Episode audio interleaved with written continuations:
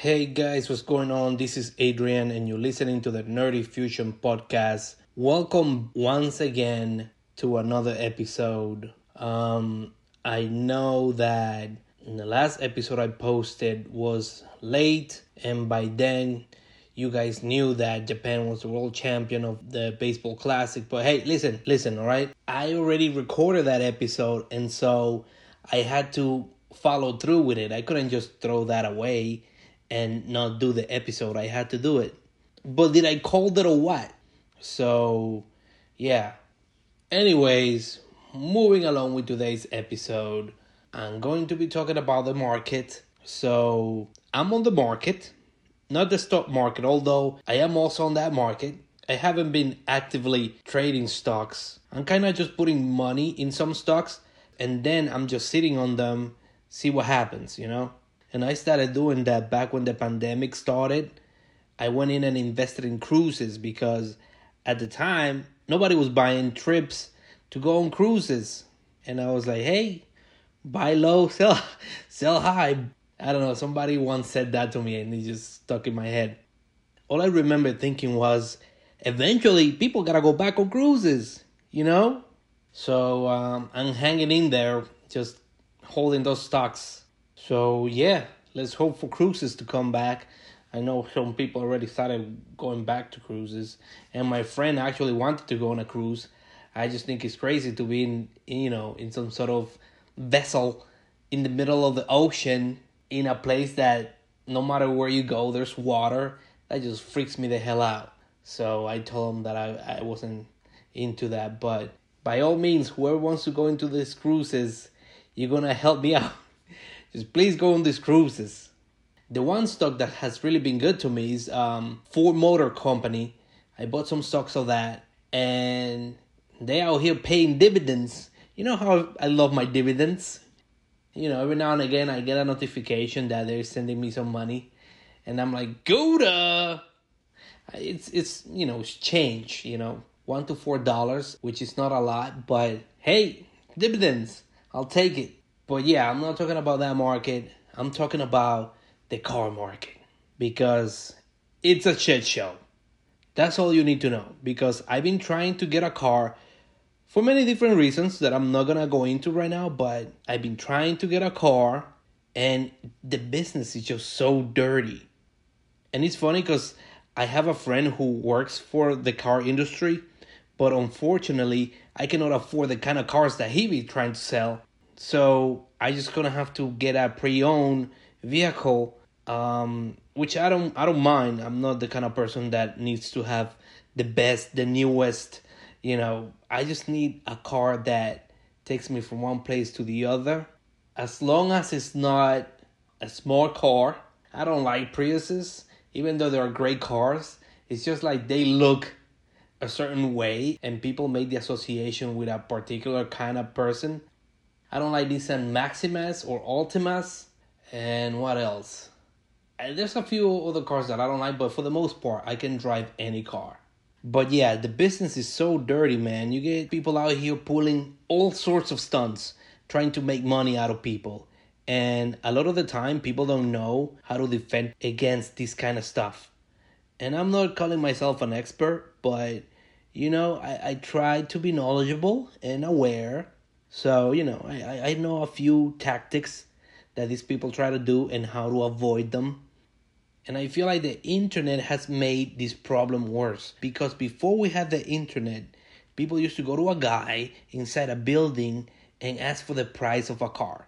And whatever price the guy gave them, that was the price. You either took it or you walked away you either got a fair deal or you ended the conversation with, let me slip on that and I'll get back to you, knowing full well you were not gonna see this guy ever again. Or how about the classic, let me run this deal by my wife? There's a bunch of things you could have said to this dude to walk away. But, anyways, I digress. What the hell was the point that I was trying to make? Yo, I sort of got sometimes I get lost in trying to be funny and then I lost my train of thought. All you need to know is that back then, you either got a good deal or a bad deal. Now, with the internet, you have all sorts of shenanigans happening. The first gimmick is the internet pricing. For whatever reason, dealerships pretend like people don't know about the internet and they decide to have two prices one for the internet and one for walk ins. And I tell you, the very nature of the internet has created this problem. As with the internet, you can check hundreds of cars for dozens of dealerships and from multiple towns, and range from lowest price to highest price. So, all of a sudden, you start to see why dealerships are incentivized to pull all these stunts. Like you know trying to have the lowest price trying to beat the next guy over. You know what i'm saying? It's all about who shows up first in the results page. You know what i mean? And that's something that people a couple of decades ago couldn't even dream about. Car shopping from the comfort of your own home are you kidding me i bet you people would have loved that back then but yeah in theory the system should be flawless you are selling a car, you give the car a price, and then you let the customer decide which car he's going to get. But people are such greedy C words and try not to have a dirty mouth because I heard that my nephew be listening to this podcast, so I'm not trying to get too crazy. Hi nephew, I'll see you soon. But going back to the topic at hand, these people they lied about everything. The price, how much are you gonna pay up front there are all sorts of shenanigans like i said.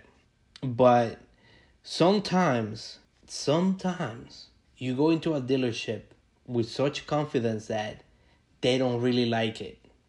I remember a few months ago i went to a dealership and let me tell you there's nothing that scares a salesman more than someone that is asking the right questions and looking for the right things. I remember I walked in and I told this guy the car that I wanted to look at, and then he took me to it. I got to the car and I started like doing an inspection check on the car, but not any random visual inspection. I was doing the kind of inspection that a mechanic would do if you were trying to pass, let's say, um, a state mandated inspection. I was out there checking headlights, tail lights, blinkers, everything. Wipers were looking good, turning the key but not really turning the car on just to see if all the warning lights will go away as they should and they were lit. Because you know that trick where people will like erase um, the lights and then don't have them come up. I wanted to see if all the lights came up and went away. You know what I'm saying? And at that point, like he was like looking at me weird, but he still let me go through with it. And just when he was probably thinking that me checking those things was just a coincidence, I went ahead and beeped the horn. Did you guys know that to pass the state inspection, your horn has to work? I didn't until that happened to me and I found out the hard way, but yeah, your horn needs to work. And then after that, I dropped the famous line How much is this car out the door? Oh, they ain't ready for that his soul just flew away. But anyway, he told me a price, which of course wasn't the internet price, but since I was a walk in, he thought that I didn't know about the internet price. Then I told him that I saw the car on the internet and it was cheaper, and then he looked like a deer cutting headlights. He was doing the shuffle. After that, he was like, Give me a minute. And he went to talk to the manager, and he was in there for like two minutes. And then he came back and told me that the price had changed and that I should go to another dealership to find a car that was within my budget. And this whole thing was happening as we were walking out, so it felt like he legit was trying to like kick me out. You know what I'm saying? Like he wasn't like telling me all this as he looked a car that was better for me within his lot, like within the, that dealership lot. He was like literally pushing me out hey man, you're not gonna find what you're looking for here. You need to go somewhere else. And I have to tell you, I was sad because I didn't get the deal, but in a way, I was happy because they didn't get to play me. So I was like, yeah. Anyways, I left that day without a deal, but they're wising up because recently I went to buy a car again and there's a new twist now because I went online and I saw this ad saying that the dealership offers the same price whether it's on the internet or in person. And I was like, Gouda, going in. And I got there just to find that there's another twist.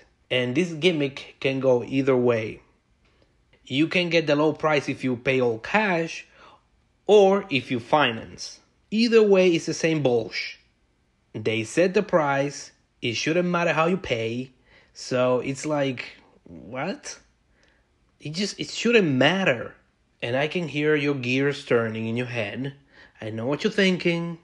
But Adrian, if you finance, you're gonna end up paying more than the actual price of the car, anyways. And the answer to that is yes, you will. But listen to me. That shouldn't change the original amount you financed. Okay? For example, if, if the price of the car is 10k in cash, why is it that if you finance the car, the price is now 15k? You know what I'm saying? Like, it, it just doesn't make sense. Obviously, if you finance the car at 10k, towards the end of the loan, you might be paying 12, 13, or however many months it, takes you to, to pay the car you know, based on interest and what have you, but it shouldn't right off the start go up that high. And that's what the guy was trying to do to me. Like I went in there and he's like, Oh, you buying all cash? It's 10k.